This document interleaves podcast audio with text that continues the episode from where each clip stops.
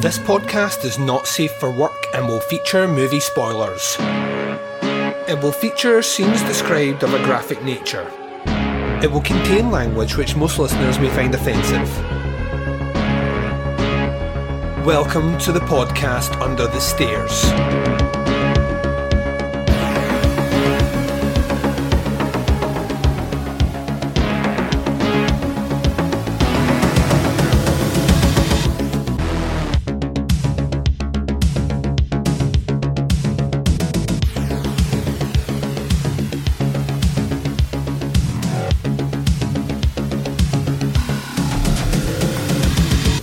Hi everyone and welcome to the podcast Under the Stairs. This is bonus episode 104.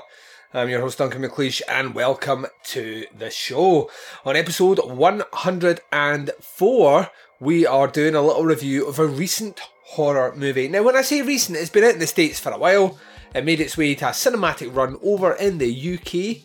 I got a chance to go and check it out and this is me finally getting around to reviewing it. So much stuff, so much stuff out there to review. But on this episode, I will be reviewing the new Blumhouse outing by director Leigh Whannell. This is Upgrade from 2018. But before we get into that, as always, some show notes up front here, stuff to let you know about what's in the pipeline and what is coming out and when it's coming out. This is your second of three planned episodes this week, ladies and gents. That's right. On Monday, I dropped a little in reverence for all y'all out there. Um, a little in reverence on Kill List. Oh god, do I love that movie. And then obviously today, you're getting a little bit of upgrade on Sunday, Sunday, Sunday. You get the next instalment on our 88 Films Italian Collection series.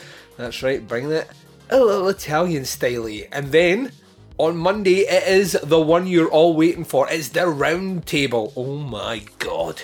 The round table arriving at Podcast Under the Stairs, concluding our summer Teapots Top 10 series on the 1980s as a decade.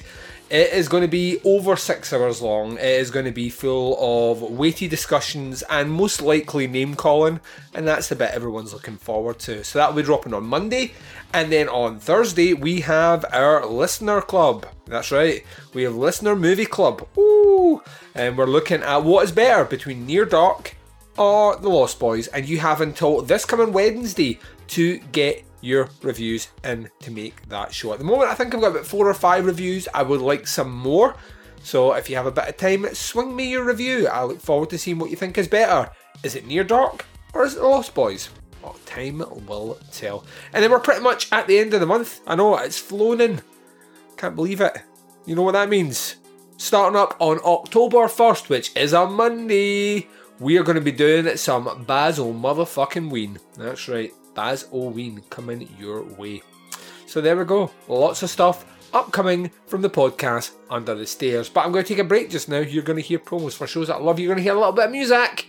You're going to hear the trailer for Upgrade from 2018 by director Leigh Whannell. And I will be back to discuss that movie in a non spoiler and spoiler fashion right after this.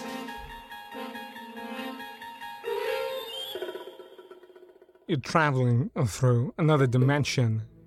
A dimension of not only film and sound, but mind. A journey into an auditory movie review adventure that must be experienced to be believed. There's a signpost up ahead. Your next stop, the Doomsday Clock. You can extract the Witch versus the Doomsday Clock podcast by either searching for WYCH on Apple Podcasts, Stitcher, SoundCloud, TuneIn, and on your Android device. Which versus the Doomsday Clock is a proud member of Legion Podcasts. So prepare yourself. The podcast ice is gonna break.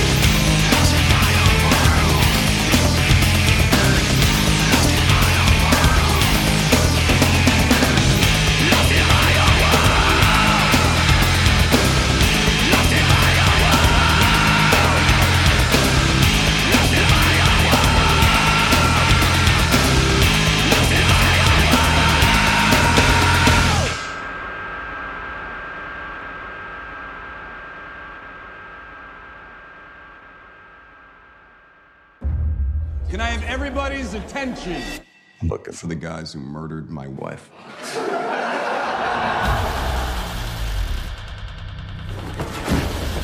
Are you one of them?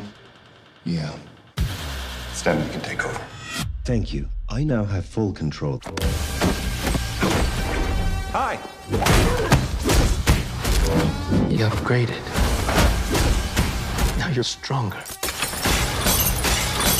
Faster.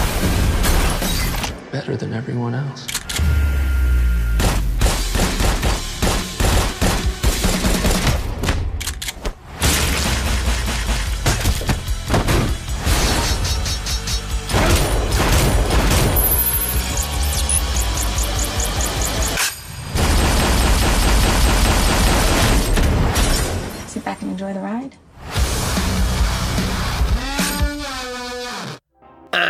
Welcome back. So you just heard the trailer for Upgrade from 2018.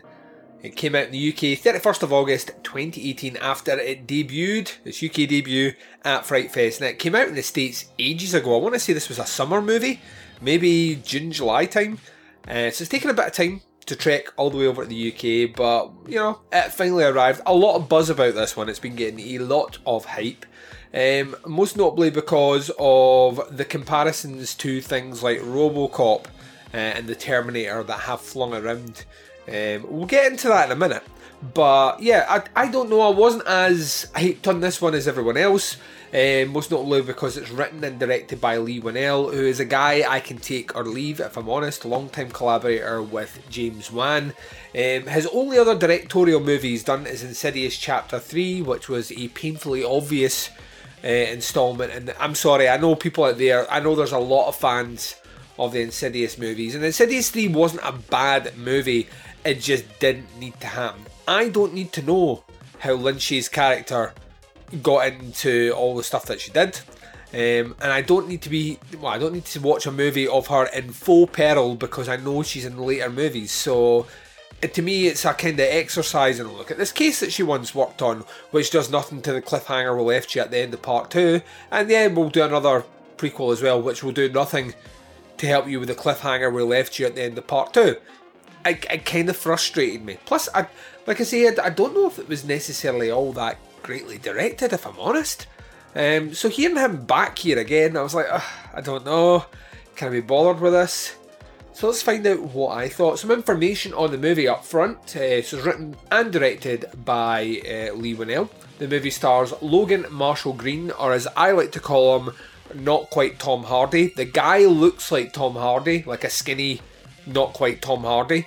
Um, but yeah, Logan Marshall Green here is our main character. Melanie uh, uh, Stephen Danielsen, Abby Craden, Harrison Gilbertson, uh, Benedict Hardie, Richard Cawthorne, uh, Christopher Kirby, uh, Kenny Lowe, Linda Cropper. So, and that's um, that's there's more people in here, but we'll skip past that. Uh, synopsis for this one, as listed on IMDb, is set in the near future. Technology controls nearly all aspects of life, but when Gray, a self-identified technophobe, has his world turned upside down, his only hope for revenge is an experimental computer chip implant called STEM. Uh, so this is a non-spoiler review, so we'll talk about things that I liked, things that I didn't like, without going into too much detail about plot, and we'll give it a score. Uh, what I will say is Upgrade looks like a lot of money's been spent on it, when I know for a fact a lot of money wasn't spent on it. Um, but it looks, it looks, it looks sharp. It looks nice. I think the acting's pretty good here as well. Um, I quite like Logan Marshall Green's performance. I can't say I like every other character in the movie, if I'm honest.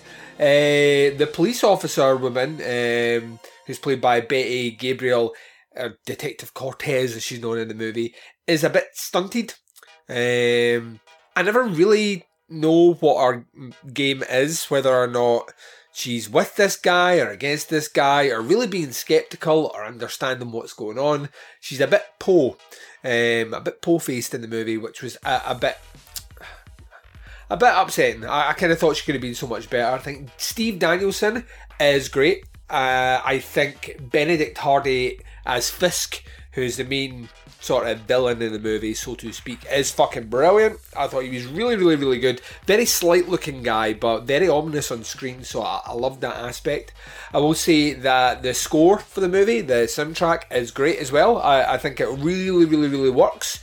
Um, and yeah, I, I, thought that was brilliant. Uh, like I say, cinematography and movie looks great. Special effects look great.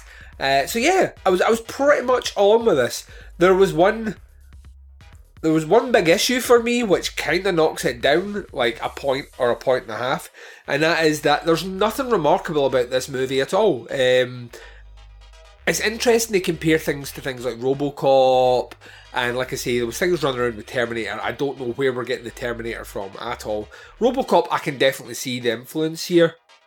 Um, I just knew where this movie was going all the way through it. Like very early on, I guessed who the villain was going to be. I guessed how things were going to play out, and I guessed the the intentions of certain things in the movie. Let me just put as aloof as that.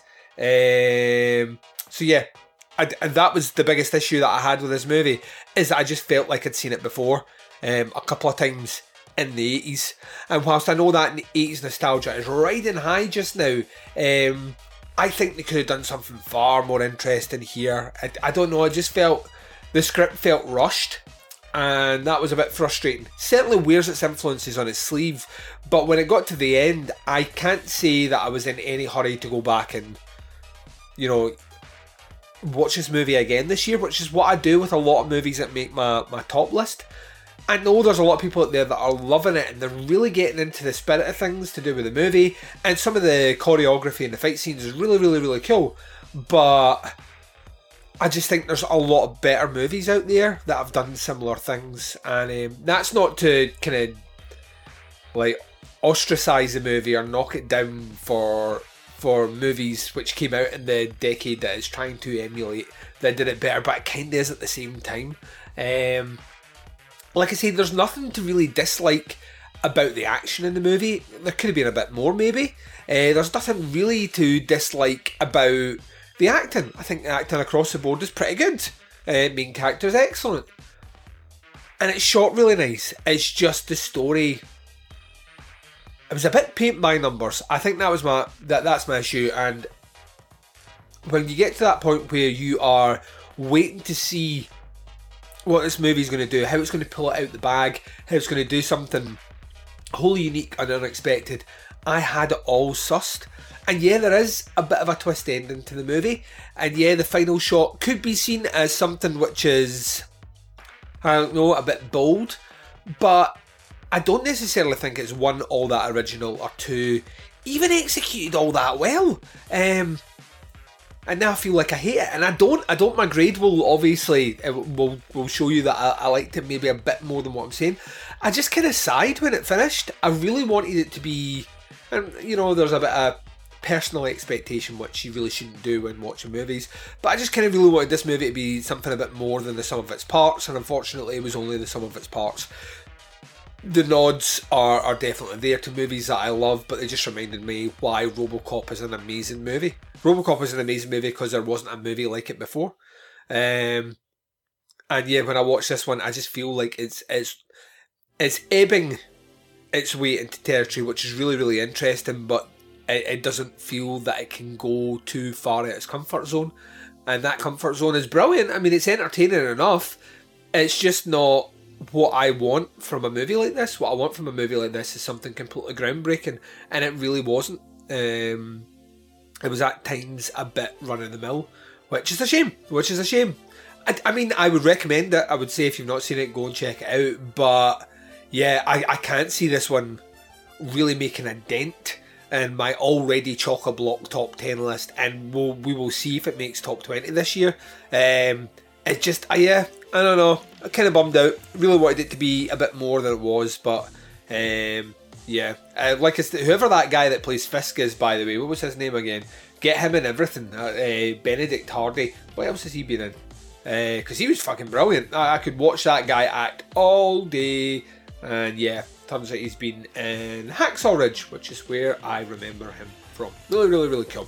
So there we go. In terms of a grade, it's a 3.5 out of 5. Like I said, uh, I probably knock it down a point. uh, for being a bit predictable, and I kind of knock it down a half a point, and that some of the acting was a bit twee. Um, maybe not great. Central performances though, pretty pretty awesome. So there we go. So 3.5 out of 5 for upgrade. But I know what you're ready for. You're ready for some spoilers. So let's get into that right now.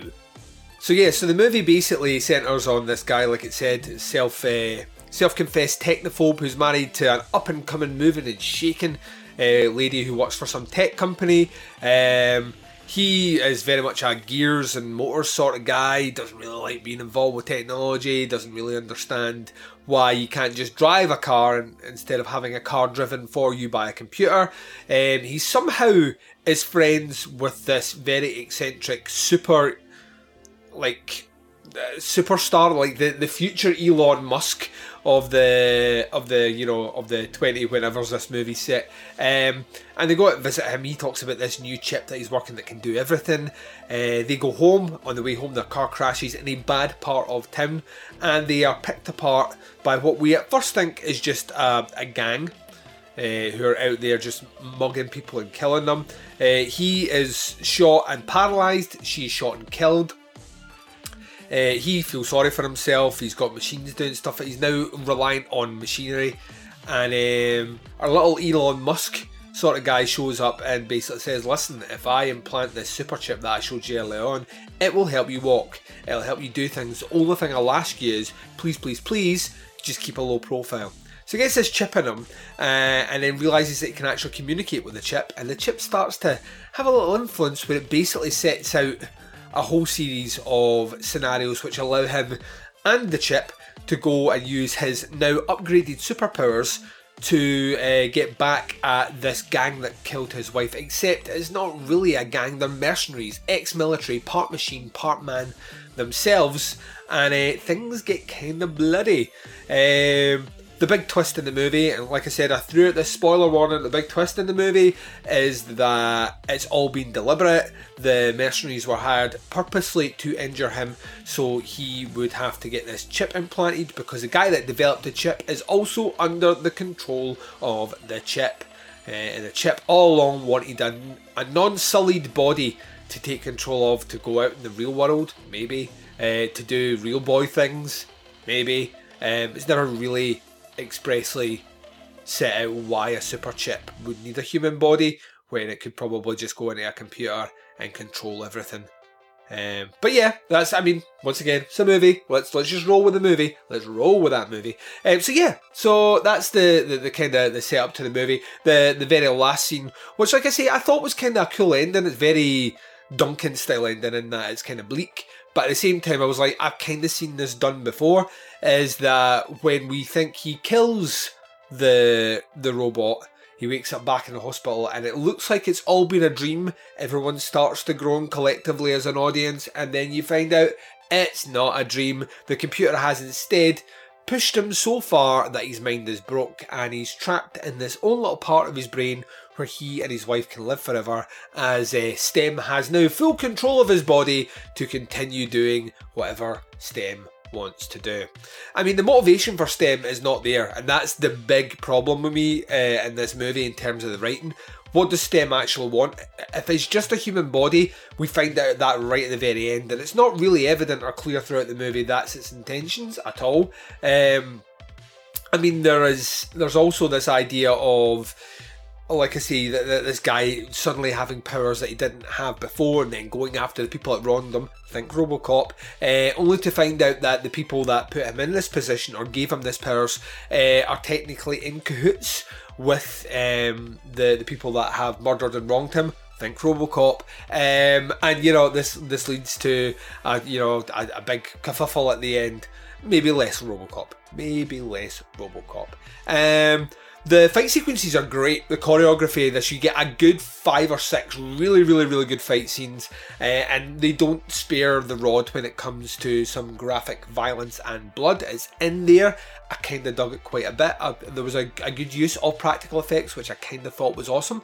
Um, I would like to see more of that. I can see maybe why they didn't, and I, I know that there is budget budgetary constraints for a movie like this, and maybe that's why it didn't make its way through.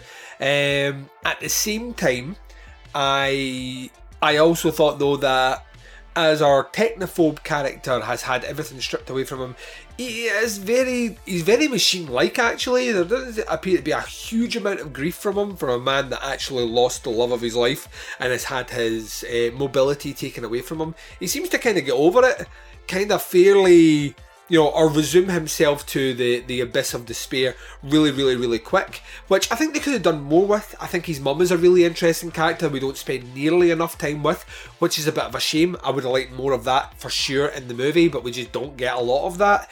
Um, and yeah, I, I mean, I, I really don't have much else to say about the movie. I want to spend quite a bit of time like talking about the inner workings of it, but I don't have that much to say about the movie at all which obviously brings me back to uh, here my grade.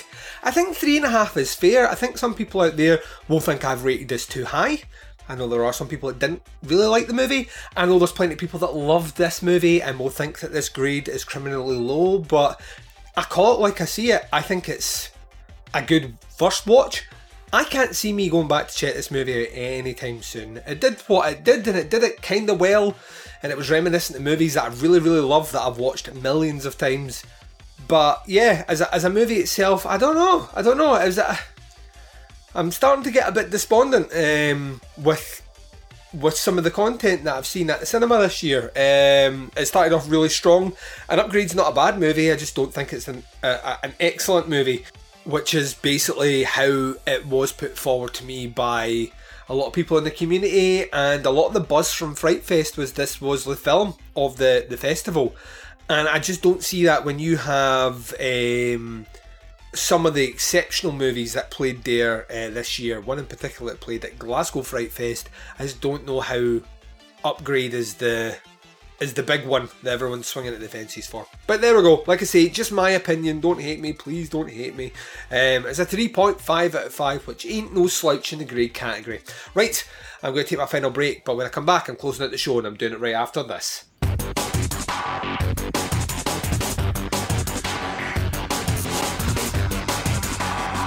You're listening to the podcast Under the Stairs.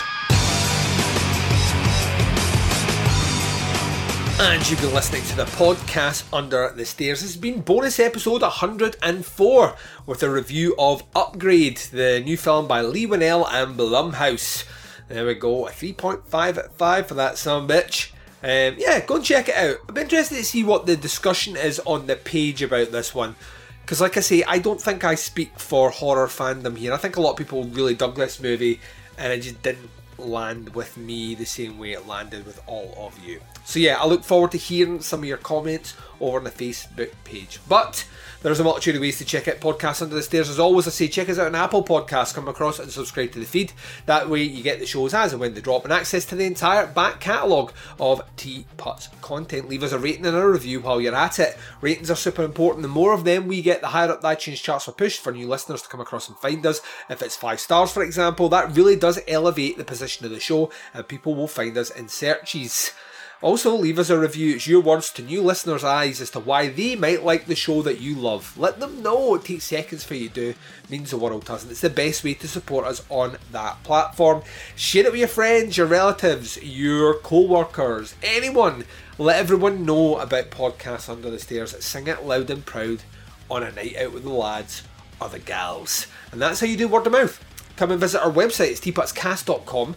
You can click the merch tab there or go direct to our merch page. It's teapotscast.bigcartel.com. Shitloads happening over there. Um, we have posters and enamel pins. We're about to get a whole new raft of goodies which are going to be fucking mind blowing. So get yourself ready for some Bazaween swag real, real soon. As we're like about two weeks away from amazing stuff that you can buy to support the show. You can interact with us on our Facebook pages. We have two. We have a Facebook group page, which is the community page, where everyone chats about the show, movies they're watching, things they're looking forward to, memes, polls, trailers. You name it, it's all happening at facebook.com forward slash groups forward slash teapotscast. If you like live streams, if you like Instagram, and you like stuff about merch, then come to our Facebook page. That's facebook.com forward slash teapotscast. And you can interact with the bands on the twin prongs of social media sexiness, Instagram and Twitter. Both can be followed at teapotscast. There we go. that is us done. We are done. I'll be back on Sunday for the next instalment of our 88 Films Italian Collection series, and then Monday it's the round table. Prepare thyself for six plus hours of insane, angry content. I can't wait, and I know you can't as well. But until then, wherever you are, whatever the time zone is, and whatever you're up to in this big bad world of ours, please take care of yourselves out there. This is Duncan McLeish broadcasting live from under the stairs, and I am signing off.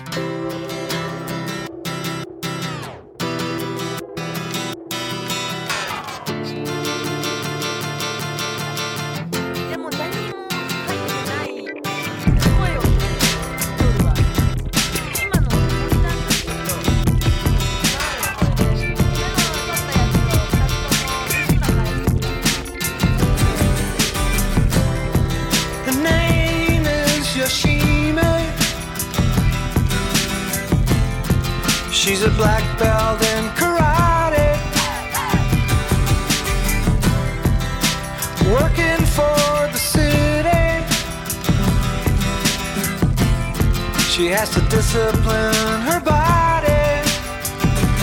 Cause she knows that it's demanding to defeat those